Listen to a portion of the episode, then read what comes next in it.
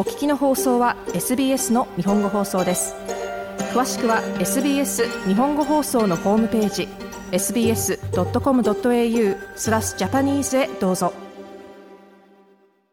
プロダクティビティ委員会の報告書の草案によると乳幼児期の教育とケアを受けた子供は学校またその後の人生でより良いパフォーマンスを発揮するということです。また委員会は5歳までの子供全員に最大で30時間のチャイルドケアが利用可能になるよう勧告しています。しかし、このセクターはすでに慢性的な労働力不足に直面しているという課題があります。人口1000人未満の町に住むジェイド・マッコイ・ビーワンさんと夫のベンさんは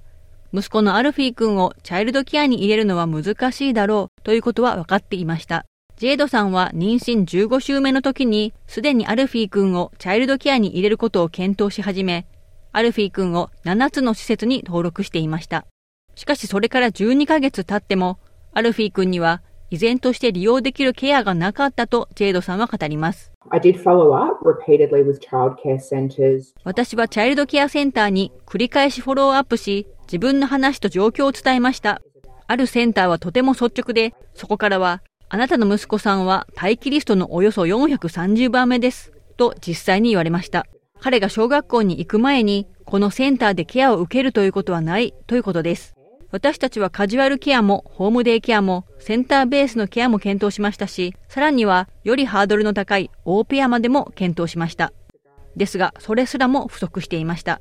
ですので私たちは2週間前まで行き詰まっていたのですが、あるセンターから電話があって、あなたはとてもラッキーです。キャンベラに引っ越した家族がいるので、あなたに週2日のケアの提供をしたいと思います。と言われました。ジェイドさんでした。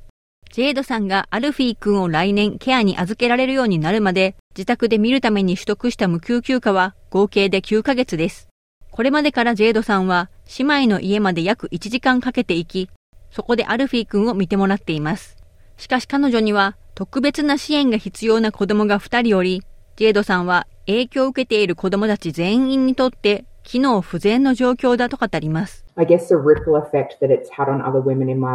私の姉妹は仕事を断らなければならなかったり、彼女が働く木曜日に彼を見るために私の母が長期的にシフトのキャンセルをしなければならなくなったりというように、私の人生に関わる他の女性に波及効果を与えていると思います。私の母も同様に信じられないほど困難な賃貸市場で単一収入の労働者です。ジェイドさんでした。現在、報告書の草案では5歳未満の子供を対象とした普遍的なチャイルドケアが指示されています。デボラ・ブレナン教授は、連邦政府から普遍的なチャイルドケアの利点について調査をする任務を負うプロダクティビティ委員会のアソシエイトコミッショナーです。プロダクティビティ委員会は2種類の利点があると示しています。まず、子供たち自身にとっての利点があります。それは特に不利な状況に置かれている子供たちにとって大きいです。ですので、子供たちの就学準備を助けること、他の子供たちとの交流に慣れさせること、家族以外の大人と接すること、これらすべてのことは子供が学校で学んで幸せになることの手助けをします。また研究によると、子供たちへの長期的な利点も示されています。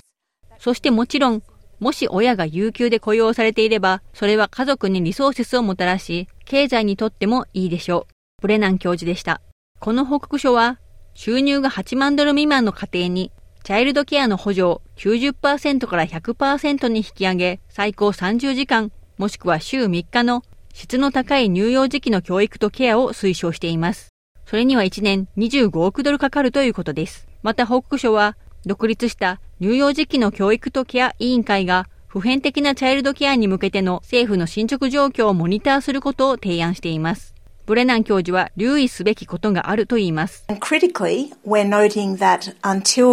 決定的に乳幼児期の教育とケアの労働力に関する問題が解決されるまでは、これら、またこのシステムの拡張をすることは不可能だということを我々は強調しています。ブレナン教授はこのように述べました。プロダクティビティ委員会はまた、子供が都市圏から遠くなればなるほど、ケアを受けるのが一層難しくなると指摘しています。遠隔地の先住民コミュニティにとって、この問題はまたさらに深刻です。以上、タイス・オッキのリポートを SBS 日本語放送の上村優子がお伝えしました。SBS 日本語放送の Facebook ページで会話に加わってください。「LIKE」「いいね」を押してご意見ご感想をお寄せください。